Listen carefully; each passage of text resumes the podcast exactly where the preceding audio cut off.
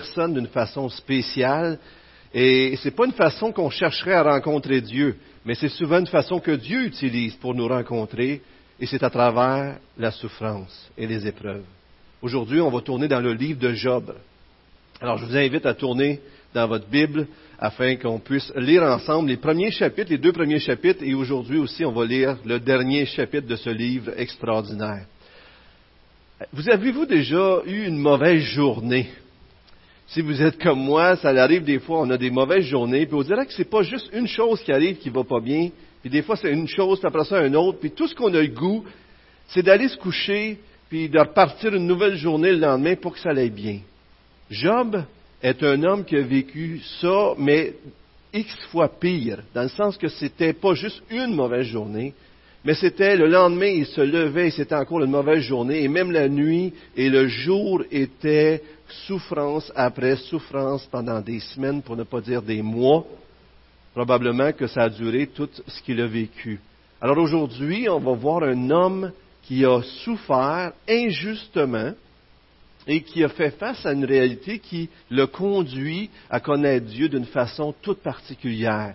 D'ailleurs, à la fin du livre, un des versets les plus connus du livre, dans Job 42, verset 5, ça dit ceci.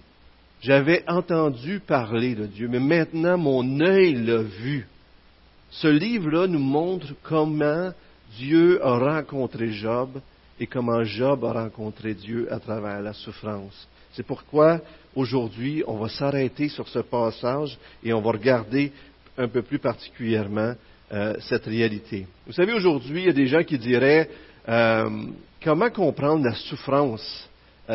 Si Dieu est bon, et pourquoi qu'il y a de la souffrance dans ce monde? Et s'il est tout puissant, mais il devrait être capable d'arrayer tout ça. Et sinon, si ça ne fonctionne pas, puis Dieu est bon, mais ça veut dire qu'il n'est pas tout puissant. Eh bien, la réalité, c'est qu'on va voir dans ce livre-là que Dieu est à la fois tout puissant et à la fois sage. Et ça dépasse notre réflexion sur la souffrance, sur le mal, parce que Dieu tire même du bien de même le mal que les gens peuvent nous faire. Et c'est ça qui est fascinant, c'est que Dieu est plus grand que tout ça. En fait, je dirais à ceux peut-être qui nous écoutent et qui ne sont pas des croyants, que de faire face à la souffrance sans Dieu, c'est terrible. Parce que faire face à la souffrance sans Dieu, il faut juste dire, c'est comme ça, puis c'est tout, et on n'a aucun espoir. Mais Dieu nous donne de l'espoir dans le livre de Job. Dieu nous montre qu'il est au contrôle dans le livre de Job, et montre aussi qu'il a un but. Et j'espère qu'en terminant aujourd'hui notre temps ensemble, vous allez sortir un peu plus équipés pour savoir comment faire face à la souffrance avec courage, comment faire face peut-être même à des relations difficiles avec sérénité, parce que Dieu nous apprend dans ce livre extraordinaire que qu'est-ce qui est plus précieux pour nous que de ne pas souffrir, c'est de le rencontrer. Prions ensemble, si vous voulez bien. Seigneur Dieu, on veut te remercier pour cette matinée, la possibilité qu'on a encore aujourd'hui d'ouvrir ta parole. Et dirige-nous dans cette discussion, dans cette présentation, et aussi bien au niveau technique, au niveau des réseaux sociaux, Seigneur, que de nos cœurs soient préparés à entendre ce que tu veux nous dire. Seigneur, c'est un livre extraordinaire, ce livre-là que tu nous as donné, qui nous aide à comprendre que oui, on est dans un monde où on peut souffrir injustement. Oui, il peut y arriver des choses terribles et qu'on ne comprendra pas pourquoi et on va te demander pourquoi.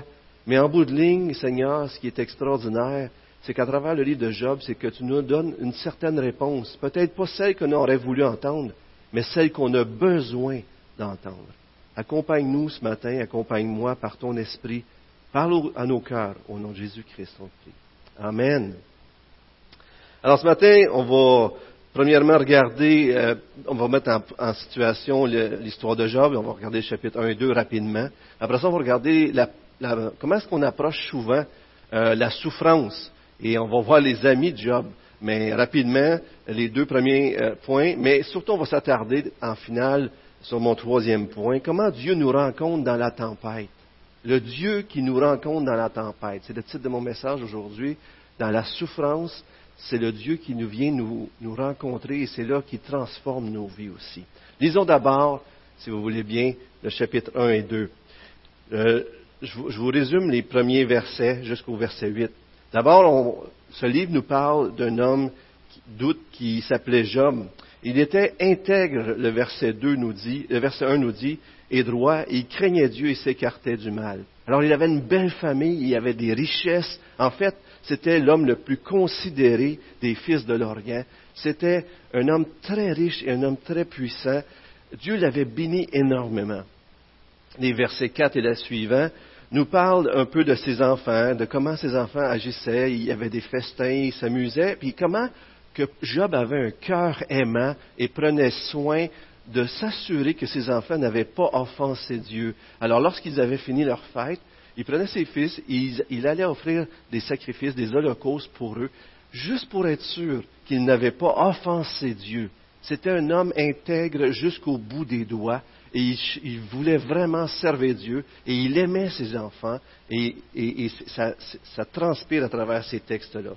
À un moment donné, en continuant, on voit un certain épisode où ce que Dieu, on voit dans la présence de Dieu, c'est un peu comme si les anges se présentent auprès de Dieu, et en réalité c'est ça, et puis Satan se présente au milieu d'eux, et là il y a une discussion qu'on entend entre Dieu et Satan. Dieu demande à Satan, « T'étais où? » Alors Satan dit, « Je me suis promené sur toute la terre. » Et là on arrive au verset 8, où ce que Dieu parle de Job. Mais comprenez bien, c'est très important de comprendre que Job n'est pas au courant du tout de cette discussion-là. Et c'est pour ça qu'à partir du chapitre 3, le chapitre 3, il y a vraiment « Pourquoi? Pourquoi? Pourquoi? » Job crie à Dieu, parce qu'il ne sait pas tout ce qui se passe. Mais regardez ce qui se passe. Verset 8. L'Éternel dit à Satan, « As-tu remarqué mon serviteur Job? Il n'y a personne comme lui sur la terre. » C'est un homme intègre et droit, et qui craint Dieu, et s'écarte du mal. Satan répondit à l'Éternel, « Est-ce d'une manière désintéressée que Job craint Dieu? Ne l'as-tu pas protégé, lui, sa maison et tout ce qui lui appartient? Tu as béni l'œuvre de ses mains, et son troupeau se répand dans le pays. Mais étends ta main, touche à tout ce qui lui appartient, je suis sûr qu'il te maudit en face. » L'Éternel dit à Satan, « Voici, tout ce qui lui appartient est en ton pouvoir, seulement ne porte pas la main sur lui. » Alors Satan se retira de la présence de l'Éternel. Un jour que les fils et les filles de Job mangeaient et buvaient du vin dans la maison de leur frère aîné, il arrivera auprès de Job un messager qui dit, « Les bœufs labouraient et les ânes paissaient à côté d'eux. Des Sabéens se sont jetés dessus, les ont enlevés et ont passé les serviteurs au fil de l'épée. Je me suis échappé moi seul pour te l'annoncer. » Il parlait encore lorsqu'un autre vint et dit, « Le feu de Dieu est tombé du ciel, a brûlé le petit bétail et les serviteurs et les a dévorés. Je me suis échappé moi seul pour te l'annoncer. » Il parlait encore lorsqu'un autre vint et dit, « Des Chaldéens formés en 3 bandes se sont précipités sur les chameaux, les ont enlevés et ont passé les serviteurs au fil de l'épée. Je me suis échappé moi seul pour te l'annoncer. » Il parlait encore. Lorsqu'un autre vint et dit, « Tes fils et tes filles mangeaient et buvaient du vin dans la maison de leur frère aîné, et voici qu'un grand vent est venu de l'autre côté du désert et a battu les 4 coins de la maison. Elle s'est écroulée sur les jeunes gens, et ils sont morts.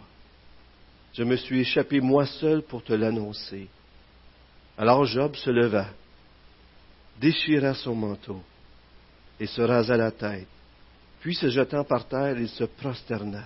Et dit, « Nu, je suis sorti du sein de ma mère, et nu, j'y retournerai. L'Éternel a donné, et l'Éternel a ôté. Que le nom de l'Éternel soit béni. » En tout cela, Job ne pécha pas, et n'attribua rien de scandaleux à Dieu. Continuons au chapitre 2 qui continue cette histoire. Mais remarquez à quelle rapidité tout ce qui est tombé sur Job est arrivé. Il n'avait pas encore fini de parler qu'un autre malheur arrive. Il n'avait pas encore fini de parler qu'un autre malheur arrive. Et si vous regardez ça, ça a pris quelques minutes où Job a appris tous ces malheurs d'un coup. Mais surtout, remarquez la réaction de Job. Job s'humilie. Job se jette par terre, mais il ne maudit pas Dieu. Dieu a donné, Dieu a repris, que le don de l'Éternel soit béni. Ici, on voit que Job ne donne pas raison à Satan. C'est l'inverse. Job est en train de donner raison à Dieu. Continuons l'histoire, c'est pas fini. Chapitre 2. Alors, c'est la même situation. Satan se représente devant l'Éternel et encore une discussion arrive et au verset 3, on lit « L'Éternel dit à Satan, « As-tu remarqué mon serviteur Job? Il n'y a personne comme lui sur la terre. C'est un noble, intègre et droit, qui craint Dieu et s'écarte du mal. Il demeure ferme dans son intégrité. Et tu m'incites à le perdre sans cause. » Satan répondit à l'Éternel, « Peau pour peau, tout ce que possède un homme, il le donne pour sa vie. Mais étends ta main, touche à ses os et à sa chair, et je suis sûr qu'il te maudira en face. » L'Éternel dit à Satan, « Le voici, il est en ton pouvoir, seulement épargne sa vie. » Alors Satan se retirait de la présence de l'Éternel, puis il frappa Job d'un ulcère malin, depuis la plante du pied jusqu'au sommet de la tête. Et Job prit un tesson pour se gratter et s'assit dans la cendre. Sa femme, voyant tout ce qui est arrivé, tous les malheurs qui sont tombés sur eux, lui dit, « Tu demeures ferme dans ton intégrité? Maudit Dieu et meurs! » Mais il lui répondit, « Tu parles comme une femme insensée. Quoi? Nous recevrions de Dieu le bien et nous ne recevrions pas aussi le mal? » En tout cela, Job ne pécha point par ses lèvres. Et à la fin du chapitre 2, on voit 3 amis de Job qui ont entendu parler de lui. Et ils arrivent d'un pays lointain et voient Job. Et Job est tellement transformé par tout ce qui lui arrive, par la douleur, la maladie, qu'ils ne le reconnaissent pas. Alors ils s'approchent de lui, ils viennent, ils pleurent avec lui, ils sont brisés avec lui. Et pendant 7 jours, ils ne disent pas un mot, tellement ils voient que la douleur de Job est intense. Regardons un peu ces 2 chapitres qui nous parlent de ce qui se passe. D'abord, parlons un peu de Satan. Vous savez, Satan, beaucoup de gens, ou la plupart des gens croient, bien sûr, que c'était un ange que Dieu a créé, mais qui s'est détourné de Dieu. Donc, qui n'est pas resté intègre envers Dieu, qui n'a pas craint Dieu, qui a été infidèle à Dieu. Alors, lorsque Satan voit que Job est un homme fidèle, un homme que Dieu regarde et qui se tient fidèle à Dieu, Satan n'aime pas bien ça, puis il dit, oui, mais si tu lui enlèves ce qu'il a, si tu prends tout ce que tu lui as donné, tu as tellement pris soin de lui, enlève-lui ça. Si tu lui donnes rien, tu vas voir, il va te maudire en face. C'est un peu comme si Satan disait, la seule façon que tu te fais des amis, Dieu, c'est en leur donnant des cadeaux. Imaginez-vous, non seulement Satan insulte l'intégrité de Job, mais il insulte Dieu. Et dans toute cette situation-là, on peut voir clairement que ce n'est pas une guerre. Dieu est toujours au contrôle de tout. Et ça, c'est très important qu'on se souvienne. Ce matin, on ne prendra pas le temps de tout analyser ces choses-là, mais j'aimerais juste rappeler que le mal n'est pas venu de Dieu, le mal est venu plus directement de Satan. Mais Dieu a toujours été au contrôle de tout cela. Même Dieu n'aime pas ça. On le voit dans les Écritures. Mais Dieu se sert derrière le mal que Satan nous fait, derrière le mal que les gens nous font. Dieu derrière nous fait du bien. Et c'est ça qui est incroyable avec Dieu. C'est qu'à notre tête, il faudrait qu'il enlève le mal. Mais Dieu, ce qu'il fait, c'est qu'il se sert du mal, même pour notre bien. Et ça nous dépasse. C'est tellement grand. Et on voit ici comment Dieu est au contrôle de tout et il ne perd jamais cette réalité de prendre soin de Job. Et on voit aussi que Satan, ce qu'il cherche à démontrer, c'est que l'homme ne suivrait pas Dieu si Dieu ne le bénirait pas. Et dans les premiers chapitres, et le livre démontre que c'est faux. Le chapitre 2 continue avec cette même réalité-là. Et on voit bien que Satan, il est coincé parce que ça fonctionne pas en ayant tout enlevé, mais là, il s'attaque à son corps et c'est la maladie. Et là, hier, j'ai écouté au complet le livre, ça s'écoute bien en quelques heures et c'est terrible ce qu'il a vécu. Il parle de vermine, il parle de des morceaux de peau qui tombent, ça doit avoir duré des semaines, des mois, tout cela. Il a vraiment vécu une torture constante. Il a vécu des douleurs et des souffrances, des épreuves que probablement la plupart d'entre nous ne vivront jamais. Plusieurs d'entre nous ne vivront jamais autant d'épreuves que ça. Et pourtant, Job continue de rester fidèle. Tout ce qui se passe, Job reste fidèle, mais c'est ce qui donne raison à la suite aussi. C'est ce qu'on va voir à la suite. Non seulement il souffre, non seulement il a perdu beaucoup, mais en plus, il reçoit 4 mauvais conseillers. La première, c'est sa femme et ses 3 amis.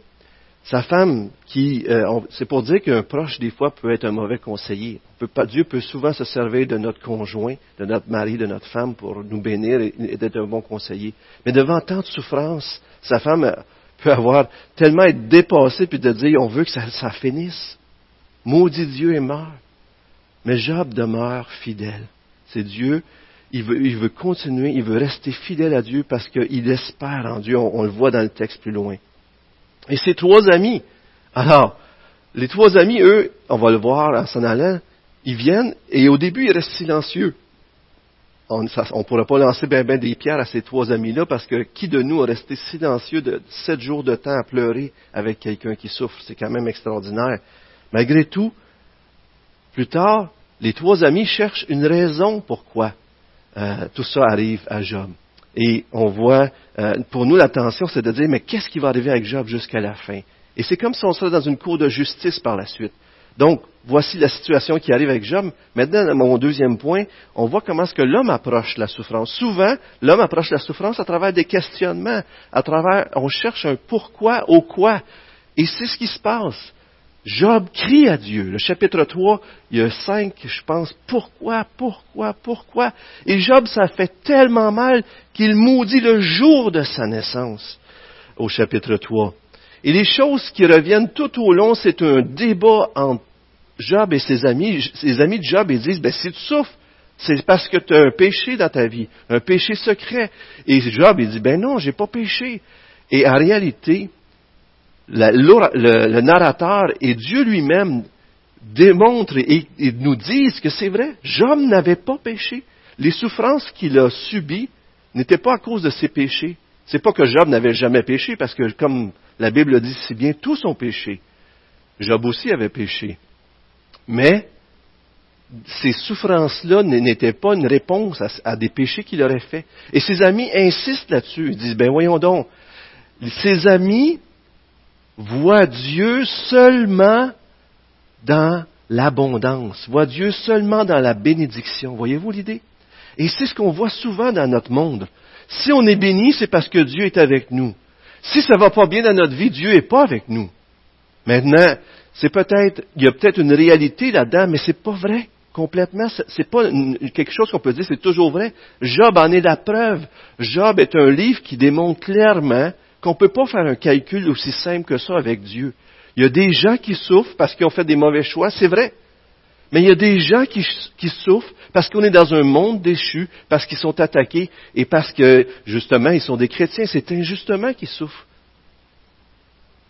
Et les amis de Job, pour eux, c'est 1 + 1 = 2. Si tu souffres comme ça, c'est parce que tu as nécessairement péché. Et tout ce qu'on voit par la suite, c'est une escalade. Ils attaquent Job, un après l'autre. Job se défend, il dit, non, je le sais tout ce que vous dites, mais c'est pas ça. Puis là, ça continue, puis là, ça continue, puis à un moment donné, ça l'empire. Et du chapitre 3 au chapitre 37, on voit cette discussion-là. Et il y a vraiment une lutte pour Job de dire, non, je suis un innocent qui souffre. En fait, 2 choses qui reviennent, et c'est important qu'on se souvienne de ça. Job dit, je suis un innocent qui souffre, premièrement, continuellement. Et deuxièmement, c'est comme s'il veut avoir accès à Dieu, mais il n'a pas accès à Dieu. Il est coupé de Dieu. Il se sent abandonné de Dieu. Il voudrait parler à Dieu. Il voudrait défendre sa cause devant Dieu. Il cherche Dieu. Mais en réalité, comme il l'a dit au chapitre 13, je crois, il dit, quand bien même Dieu me ferait mourir, je vais continuer d'espérer en lui. Je vais continuer de mettre ma confiance en lui, de dépendre de lui. Job, même s'il pose des questions à Dieu, même si des fois il va aller trop loin parce qu'à la fin il se repent, parce qu'il va trop loin dans ses accusations envers Dieu, il cherche toujours la face de Dieu. Et ça, c'est important qu'on se souvienne de cela. Alors, Job n'a pas de péché secret, et les amis de Job, comme la plupart des gens de ce monde ici, on cherche la loi du mérite. Si ça va pas bien, parce que Dieu est pas avec nous. Puis si ça va bien, c'est parce que Dieu est avec nous. Mais des fois, il va y avoir des gens qui réussissent, mais Dieu n'est pas avec eux. Et ça aussi, c'est une autre réalité. Le chapitre 28 est quand même un chapitre extraordinaire qui nous parle de la sagesse de Dieu. Mais plus que ça va, plus qu'on réalise que la façon de faire face à la souffrance dans l'épreuve, c'est de rester attaché à Dieu, de le craindre, de regarder à lui. La vraie sagesse est une question de connaître le Dieu qui sait le pourquoi de la souffrance. On va voir que Dieu ne répond jamais à la question de Job, mais pourquoi tout cela arrive? Mais Dieu rencontre Job. Et c'est ça la clé. C'est que Dieu nous rencontre dans notre souffrance, c'est que Dieu est là présent, et c'est que Dieu nous transforme.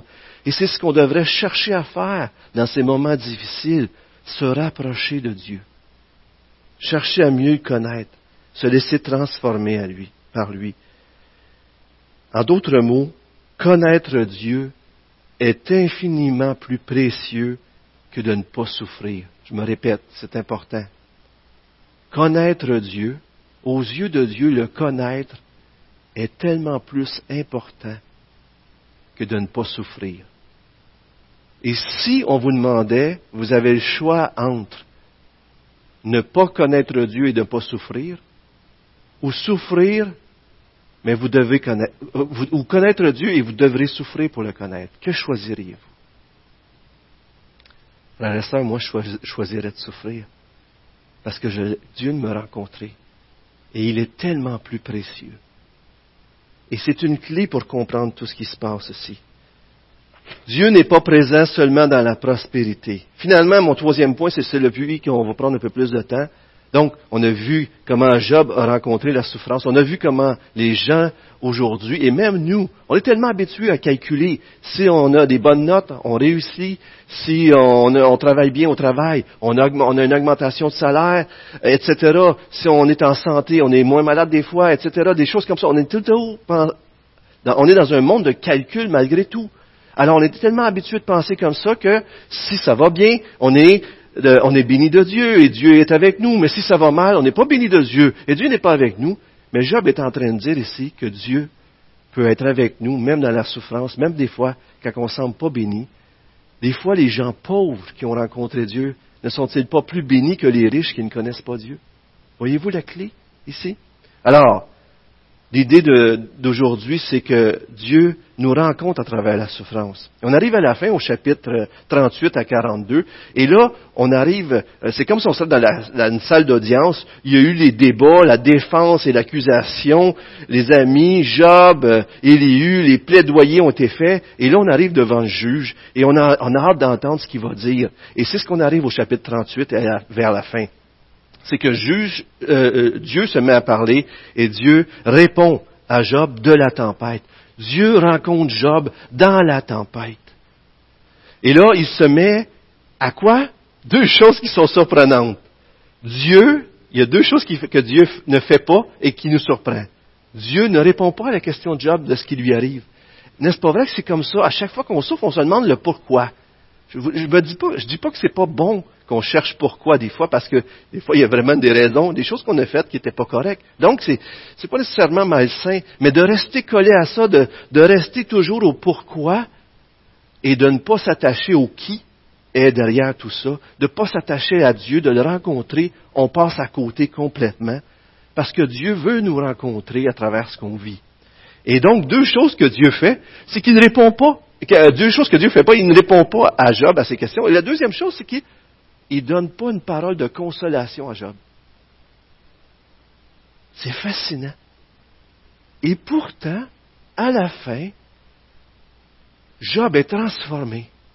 L'orgueilleux est rendu humble, et celui qui vivait une tempête intérieure vit un calme et une sérénité, juste parce qu'il a rencontré Dieu d'une façon plus personnelle. J'avais entendu parler de toi, je croyais en toi, je te servais, mais là, je t'ai rencontré d'une façon que je ne t'avais jamais rencontrée, d'une façon personnelle et vivante. Ça a transformé ma vie et j'ai plus besoin de savoir le pourquoi. C'est énorme, frères et sœurs. C'est énorme, cette rencontre. Alors, on est dans la cour et Dieu répond.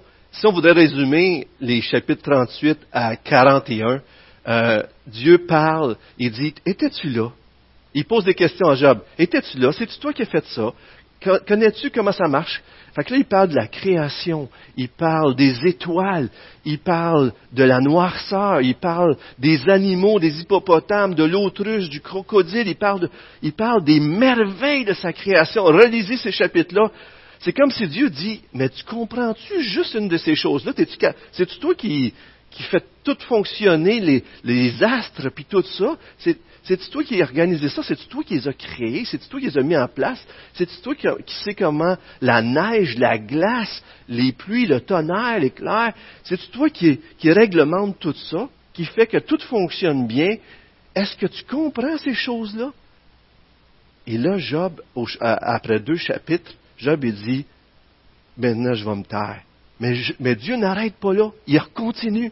Et là, il parle encore de ces fameux animaux-là. Puis à un moment donné, il parle du crocodile. Et regardez bien ce qu'il dit. Job 40, verset 27 à 41, 2. Mais je vous lis juste un petit passage. « Dresse ta main contre lui, le crocodile, et tu ne t'aviseras plus de l'attraper. Voici, on est trompé dans son attente à son seul aspect. N'est-on pas terrassé? » Il parle du crocodile, une créature que Dieu a créée. « Nul n'est assez hardi pour l'exciter. Qui donc me résisterait en face? De qui suis-je le débiteur? Je le paierai. Sous le ciel, tout m'appartient. » En d'autres mots, c'est comme si Dieu dirait, « Voyez comment vous craignez le crocodile, cette petite créature que j'ai créée. Devant lui, vous êtes terrassés. Devant lui, vous reculez. Vous ne savez pas quoi faire. Vous n'êtes pas capable de le dompter. Si vous tremblez devant lui, quelle devrait être votre attitude devant moi? » Il y a tout un argument là. Et il dit, qui m'a donné pour que je lui redonne? C'est lui la source, Dieu. Et cette argumentation-là ça a un effet puissant dans la vie de Job, et ça l'amène à l'humilité. Et Job s'humilie et commence à comprendre qu'il était présomptueux et exigeant. Regardons, lisons quelques versets dans Job 42. « Job répondit à l'Éternel, « Je reconnais que tu peux tout, et aucune réflexion n'est inaccessible pour toi. Qui est celui qui assombrit mes desseins par des propos dénués de connaissances? Oui, j'ai fait part sans les comprendre de merveilles qui me dépassent et que je ne connaissais pas. Écoute-moi et moi je parlerai, je t'interrogerai et tu m'instruiras. Mon oreille avait entendu parler de toi, mais maintenant mon œil t'a vu. C'est pourquoi je me condamne et je me repens sur la poussière et sur la cendre. » Job est humilié. Job réalise qu'il ne peut pas comprendre Dieu. Tout ce qu'il fait, comment est-ce qu'il pourrait crier à l'injustice sans savoir comment Dieu opère les choses? Dieu est tellement insondable, grand, tout-puissant. Et si vous remarquez, comme j'ai dit, Dieu résume, tout ce résumé-là de ces chapitres-là, c'est que Dieu dit « Je suis tout-puissant et j'ai toute la sagesse ». Et si vous voulez un Dieu, le Dieu de la Bible, vous ne pouvez pas avoir un sans l'autre. S'il n'est pas tout-puissant, il sait tout, mais il ne peut pas tout faire. Et s'il est tout-puissant, ben il ne sait pas tout d'abord. Mais non, Dieu nous dit qu'il est tout-puissant et il sait tout. Donc, il est derrière tout ce qui se passe, est souverain, et il est bon, et donc cherche mon bien. Et Job le réalise et il se repent. Souvenez-vous, Job n'avait rien à se reprocher au début. C'est ses amis qui ont rajouté par-dessus. Sa femme lui a donné un mauvais conseil. Ses amis lui ont tapé sur les épaules tout le long. Et à la fin, Job a été trop loin par ses paroles. Job est celui qui a vécu des choses qu'on ne vivra jamais, probablement la plupart d'entre nous. Et pourtant, il n'avait pas d'excuse devant Dieu d'avoir dépassé les bornes avec Dieu. Des fois, il y a des gens qui nous font du mal ou des choses qui nous arrivent et ça nous magane. Puis là, on se dit, il faut qu'ils nous demandent pardon, il faut qu'ils nous demandent pardon, il faut qu'ils nous demandent pardon. Puis là, on dit pourquoi, puis on est en colère, puis on développe l'amertume, puis des fois, on parle mal de tout ça. Et voyez-vous, des fois, on n'avait rien fait au départ, mais l'effet de la méchanceté, de l'injustice sur nos vies nous emmène à nous commettre des choses mal envers Dieu et envers les hommes. Et en bout de ligne, même si les amis ou les gens qui nous ont fait du mal ou les circonstances, c'était toujours injuste, en bout de ligne, ce qui nous libère, c'est de nous demander pardon. C'est de nous reconnaître devant Dieu qu'il est souverain, que lui est au-delà de toutes ces choses-là et que nous, on a péché contre lui. Et c'est ce qui arrive et c'est ce qui libère Job. Et c'est très important, je vous le dis aujourd'hui, des fois on attend que les autres se repentent pour nous libérer. Et Dieu ici, à travers Job, nous montre que souvent, c'est à nous de se repentir, même si c'est les autres qui nous ont fait du mal, par notre attitude, par notre façon de traiter Dieu et par notre réponse à ces gens-là, pour qu'on soit libérés. On doit leur pardonner. Ça ne vous fait pas penser aux béatitudes, au sermon sur la montagne? Et là, c'est tellement fascinant de voir la suite. Regardez bien ça. Dieu dit aux amis de Job, regardez bien, après que l'Éternel lui a adressé ces paroles, verset 7, chapitre 42, à Job, « L'Éternel dit à Éléphaz de Théman, ma colère est enflammée contre toi et contre tes deux amis, parce que vous n'avez pas parlé de moi avec droiture comme l'a fait mon serviteur Job. Prenez maintenant 7 taureaux et 7 béliers, après, allez auprès de mon serviteur Job et offrez pour vous un holocauste. Mon serviteur Job périra pour vous, comme j'ai de la considération pour lui, je ne vous traiterai pas selon votre folie, car vous n'avez point parlé de moi avec droiture comme l'a fait mon serviteur Job. » Éliphaz de Théman, Bildad de Choua et Tsophar de Naaman s'en allèrent. Ils agirent comme l'Éternel leur avait dit. Ils ont fait des sacrifices, en d'autres mots, et l'Éternel eut de la considération pour Job. Les amis de Job ont été pardonnés parce que Job a prié pour eux. Mais regardez bien ici, le mot « mon serviteur Job », l'expression « mon serviteur Job » revient à 3 ou 4 fois, je crois 3 fois au moins, 3 fois ou 4 fois. C'est fascinant, « mon serviteur Job »,« mon serviteur Job »,« mon serviteur Job ». Ce qui est incroyable, c'est que souvent aujourd'hui, on juge Dieu. Dieu est dans la boîte des accusés et nous, on juge Dieu. C'est comme si Dieu, on va croire en toi, on va te respecter, on va t'obéir si tu nous prouves que tu en es digne. C'est pas vrai qu'on est comme ça des fois? C'est tellement insensé des fois quand on y pense. Ça revient dans Job 1 et dans Job 42, « Mon serviteur Job ». Frères et sœurs, on est soit juge ou accusé. Mais d'accuser Dieu, vous ne trouvez pas que c'est de la folie? C'est complètement fou des fois comment notre monde pense aujourd'hui, parce qu'il y a un siècle ou deux, c'était l'inverse. Nous étions dans le banc des accusés. Et pourtant, aujourd'hui, on prend pour acquis que Dieu doit se prouver à nous pour croire en lui. Mais c'est pas comme ça que ça fonctionne. Pensez-y, est-ce que Dieu a des comptes à rendre? Dans le livre, ici, on voit que Dieu n'a pas de comptes à rendre. Et c'est pas comme ça qu'on approche Dieu. Montre-nous, montre-nous, montre-nous. On pourrait avoir des belles surprises. On peut avoir des belles surprises, des mauvaises surprises. Mais Dieu humilie par sa parole. C'est la parole de Dieu qui a humilié Job. Souvenons-nous de ça, de lire sa parole, de se remplir de la parole, nous transforme, il nous amène à le rencontrer. Aucun mot de consolation et pourtant Job est délivré. C'est vraiment extraordinaire. Et Dieu, ce qu'il cherche, c'est la relation. Regardez, j'avais entendu parler de toi, mais maintenant je t'ai rencontré. Dans le passé, je voyais que c'était un fruit de la souffrance, rentrer en relation avec nous. Mais honnêtement, dans toute cette démarche-là, les lectures que j'ai faites, c'est comme si j'avais jamais réalisé que c'est plus qu'un fruit à mes yeux de rentrer en relation avec Dieu. Je crois que Dieu, c'est un but de Dieu de rentrer en relation avec nous à travers la souffrance. Et vous ne trouvez pas que ça change toute la façon qu'on voit la souffrance? C'est comme si on se dit, je souffre, bon, j'ai pas le choix. Fait que là, je vais me plaindre, je vais crier à Dieu, je vais chercher à m'en libérer continuellement. Et je dis pas qu'il faut pas se répandre devant Dieu. Les psaumes sont la preuve c'est correct de se répandre, de lui parler de nos doutes, de notre incompréhension, de nos pourquoi. On le voit dans les psaumes. Mais toujours en cherchant sa face. Mais pensez-y, à quelque chose que vous souffrez présentement, quelque chose qui est difficile pour vous, peut-être une relation difficile. Mais regardez-la comme un moyen d'aller à la rencontre de Dieu. Regardez ça comme un moyen que Dieu veut utiliser pour se révéler d'une nouvelle façon à vous, pour vous transformer, pour se faire connaître à vous. C'est pas extraordinaire de l'avoir comme ça? Est-ce que le mal est mal? Le mal demeure toujours le mal. Mais Dieu est plus grand que ça. Il veut faire une œuvre dans votre vie extraordinaire. Il veut te rencontrer.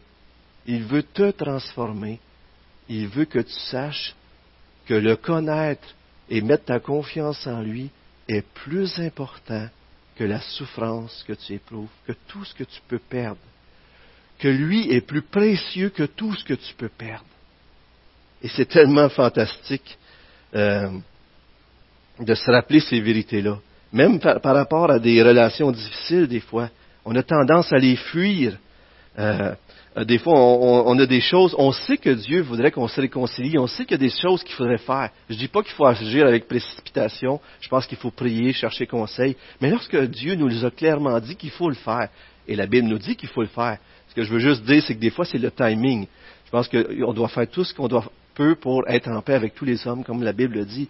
Et Dieu nous dit même de laisser là notre offrande puis d'aller se réconcilier. C'est prioritaire aux yeux de Dieu de se réconcilier avec notre prochain. Parce que servir Dieu, c'est d'aimer notre prochain. C'est une réponse d'aimer notre prochain à notre amour pour Dieu. Mais si on réalise que d'aller à la rencontre de cette relation brisée-là, de faire face à nos propres péchés, de demander pardon, même si notre part est minime par rapport à l'autre, si chercher la réconciliation, on réalise que c'est d'aller à la rencontre de Dieu, c'est de grandir à la ressemblance de Dieu, ça change tout. Frères et sœurs, pensez-y. De quelle façon Dieu a rétabli sa relation avec nous? C'est pas en allant à la rencontre d'une relation brisée. C'est pas en souffrant, en allant vers la souffrance. C'est quoi Gethsémani? C'est Jésus qui voit ce qui s'en vient, qui en souffre. Et je le sais que vous souffrez probablement présentement des choses très difficiles, certains d'entre vous. Et là, je vous dis pas que c'est bien ce qui vous arrive en eux-mêmes, mais je vous dis que Dieu a quelque chose de bien en réserve de vous, malgré ce qui vous arrive. Et que, allez-y pas seul. Allez-y. Allez à la rencontre de Dieu dans ce que vous vivez. Allez-y avec une belle attitude. Demandez pardon à Dieu pour votre attitude d'avant, votre amertume aussi, ou quoi que ce soit. Mais allez à la rencontre de Dieu. Jésus est venu à notre rencontre. Dieu est venu à notre rencontre en allant à la croix.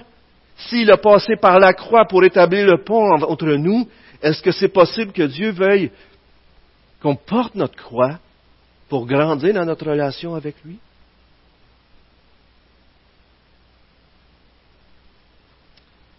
C'est tellement grandiose tout ce qui arrive. Et Dieu ne donne pas de pourquoi, mais il donne une réponse encore plus satisfaisante. Il se présente à Job. Il lui offre sa grâce. Il lui apprend à Job que tout n'est pas de mesure. Et il apprend à Job de lâcher prise, de cesser d'arriver par lui-même et qu'il y a quelque chose de tellement plus important. Terminons avec la finale de la vie de Job. Au verset 10 du chapitre 42, l'Éternel rétablit la situation de Job quand celui-ci eut prié pour ses amis. Et l'Éternel lui accorda le double de tout ce qu'il possédait.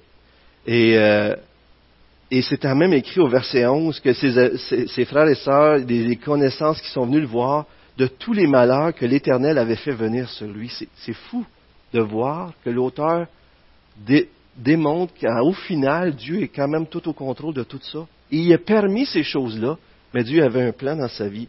Mais Dieu le bénit au double, il lui donne des possessions, des enfants encore, et il a pu les voir jusqu'à la 4e génération. Verset 16, Job vécut après cela 140 ans, il vit ses fils et les fils de ses fils jusqu'à la 4e génération, et Job mourut âgé et rassasié de jours.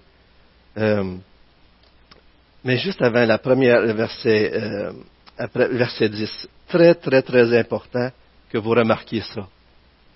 Dieu n'a pas redonné une nouvelle vie à Job tant qu'il n'a pas intercédé dans la prière pour ceux qui lui avaient fait du mal. Je me répète, Dieu n'a pas béni Job tant que Job n'a pas pardonné à ses amis, tant que Job n'a pas fait la démarche de réconciliation avec ses amis. Pensez-y là. Des fois, nous, on attend que les gens nous demandent pardon puis qu'ils fassent des pas envers nous avant qu'on rétablisse les choses. Mais Dieu a dit à Job, Dieu a amené Job à offrir un sacrifice et pour que les amis de Job soient pardonnés. C'est fascinant de voir ça. Et après, Dieu le rétablit. C'est comme si Les amis de Job se sont conduits en insensé par rapport à Job, mais Job s'est conduit en insensé par rapport à Dieu. Dieu a pardonné à Job la façon qu'il s'est conduit. Maintenant, Job pardonne à tes amis. Et c'est la même chose pour nous, pas vrai? Et Job, dans le fond, nous pointe vers un plus grand Job. Un Job qui pourrait vraiment dire, vous souvenez-vous les deux phrases que je vous ai dit que Job ramenait, ou des idées que Job ramenait, il dit « Je suis un innocent qui souffre injustement. » Job, moi, n'importe qui, on n'est pas des innocents à bout de ligne. Et on souffre souvent à cause de nos propres péchés. Dans ce cas-là, Job souffrait injustement. Mais le seul qui peut vraiment dire ça, le seul Job qui dit « Je suis injustement traité et je souffre injustement », c'était Jésus-Christ, pas vrai? C'est lui le grand Job. Et Job disait, j'aimerais avoir accès à Dieu, je suis coupé à Dieu, et j'ai pas accès, j'aimerais ça lui parler. Le seul qui a pu dire ça, c'est celui qui était sur la croix. Mon Dieu, pourquoi m'as-tu abandonné? Job pointe vers un plus grand Job, vers celui qui sur la croix a dit, Seigneur, pardonne-leur, car ils ne savent ce qu'ils font. Vers celui vers qui Dieu se tourne pour dire « J'ai de la considération pour Jésus, alors je vais pardonner Donald. J'ai de la considération pour Jésus, alors je vais pardonner Steve. J'ai de la considération pour Jésus, alors je vais pardonner Martin, etc., etc., etc. » Et c'est par considération pour Jésus-Christ qu'aujourd'hui nous sommes pardonnés. Vous savez, rapidement, je vous donne juste deux exemples qui ont fait l'inverse de Job. Le roi Asa et le roi Osias dans l'Ancien Testament. C'est dans 2 Chroniques 16 pour Asa et dans 2 Chroniques 26 pour Osias. C'est deux rois qui ont vraiment bien commencé. Ils ont fait des choses extraordinaires pour Dieu, l'armée, des combats, la présence de Dieu. C'était extraordinaire jusqu'à temps que l'orgueil prenne la place. Et il y en a un qui a fait une alliance avec un peuple que Dieu n'aurait pas voulu et l'autre qui a offert des sacrifices dans le temple alors que ce n'était pas à lui de le faire. Et les deux ne se sont jamais repentis de leur péché. Et ils ont fini leur vie, un lépreux et l'autre boiteux. Et c'est écrit ceci de Asa. La 39e année de son règne, Asa eut les pieds atteints d'une très grave maladie. Toutefois, même pendant sa maladie, il ne chercha pas l'Éternel, mais consulta les médecins. Il n'y a rien de mal à consulter les médecins, mais à travers sa maladie, Dieu voulait le conduire à rétablir sa relation avec lui et il ne l'a pas fait. Job le fait. Frères et sœurs, finissez pas votre vie dans l'amertume. Finissez pas votre vie dans la colère. Finissez pas votre vie pris avec toutes sortes de choses que les gens ont faites, même si c'était injuste envers vous. Terminez pas votre vie avec tout ça sur votre cœur. Libérez-vous. Demandez pardon pour votre amertume. Demandez pardon pour les mauvaises paroles. Réglons ces choses-là comme Job le fait. Parce que ce que Dieu veut, c'est de vous emmener à sa ressemblance. Ce que Dieu veut, c'est de vous rencontrer dans vos souffrances. Ce que Dieu veut, c'est de vous rencontrer dans votre tempête. Parce que ce qu'il veut, c'est que nous aussi, à l'exemple de Christ, on lui ressemble.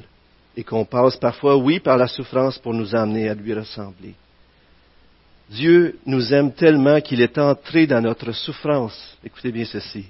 Dieu est entré dans notre souffrance en mourant sur la croix, afin de transformer tous nos malheurs et notre souffrance en moyens de grâce pour connaître Dieu et le rencontrer, lui ressembler.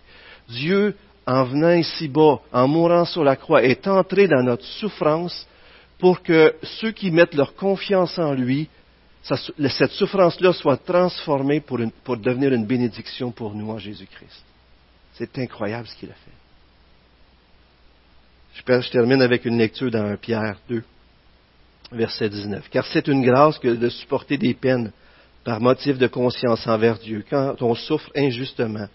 Quelle gloire en effet y a-t-il à supporter de mauvais traitements pour avoir péché? Mais si tout en faisant le bien, vous supportez la souffrance, c'est une grâce devant Dieu. C'est à cela en effet que vous avez été appelés. » On a été appelés à cela. Parce que Christ, lui aussi, a souffert pour vous et vous a laissé un exemple afin que vous suiviez ses traces. Lui qui n'a pas commis de péché et dans la bouche duquel il ne s'est pas trouvé de fraude, lui qui, insulté, ne rendait pas l'insulte, souffrait, ne faisait pas de menaces, mais s'en remettait à celui qui juge justement. Lui qui a porté nos péchés en son corps sur le bois afin que, Mort à nos péchés, nous vivions pour la justice. Lui dont la meurtrissure vous a guéri. Parfois, frères et sœurs, la guérison se trouve dans ce qu'on fuit. Prions, si vous voulez. Seigneur, merci pour ta parole, merci pour le livre de Job. Ça nous dépasse, il y aurait eu tellement de choses à dire à propos de ce livre aujourd'hui. Mais Seigneur, on a fait un survol et on s'est attaché à cette vérité profonde, Seigneur, que tu veux nous rencontrer dans les choses à travers lesquelles on passe. La souffrance, c'est tout cela, Seigneur. Accompagne-nous, Seigneur, viens nous aider. Est-ce que présentement on vit quelque chose dans nos vies que tu veux qu'on fasse face et qu'on règle, Seigneur? Peut-être qu'on a des choses à te demander pardon aussi. Et Seigneur, c'est fou de penser que de ne pas y faire face, c'est se tenir loin de toi. On ne veut pas se tenir loin de toi, Seigneur. On veut aller à ta rencontre. Donne-nous du courage. Remplis-nous. Et pardonne-nous, Seigneur, de sorte qu'on va aller de l'avant, qu'on va régler les choses, au moins de notre côté, et qu'on va grandir dans ta présence, grandir en une connaissance de toi, grandir à ta ressemblance. Seigneur, viens à notre aide. Au nom de Jésus-Christ, on te prie. Amen. Bonne semaine, frères et sœurs.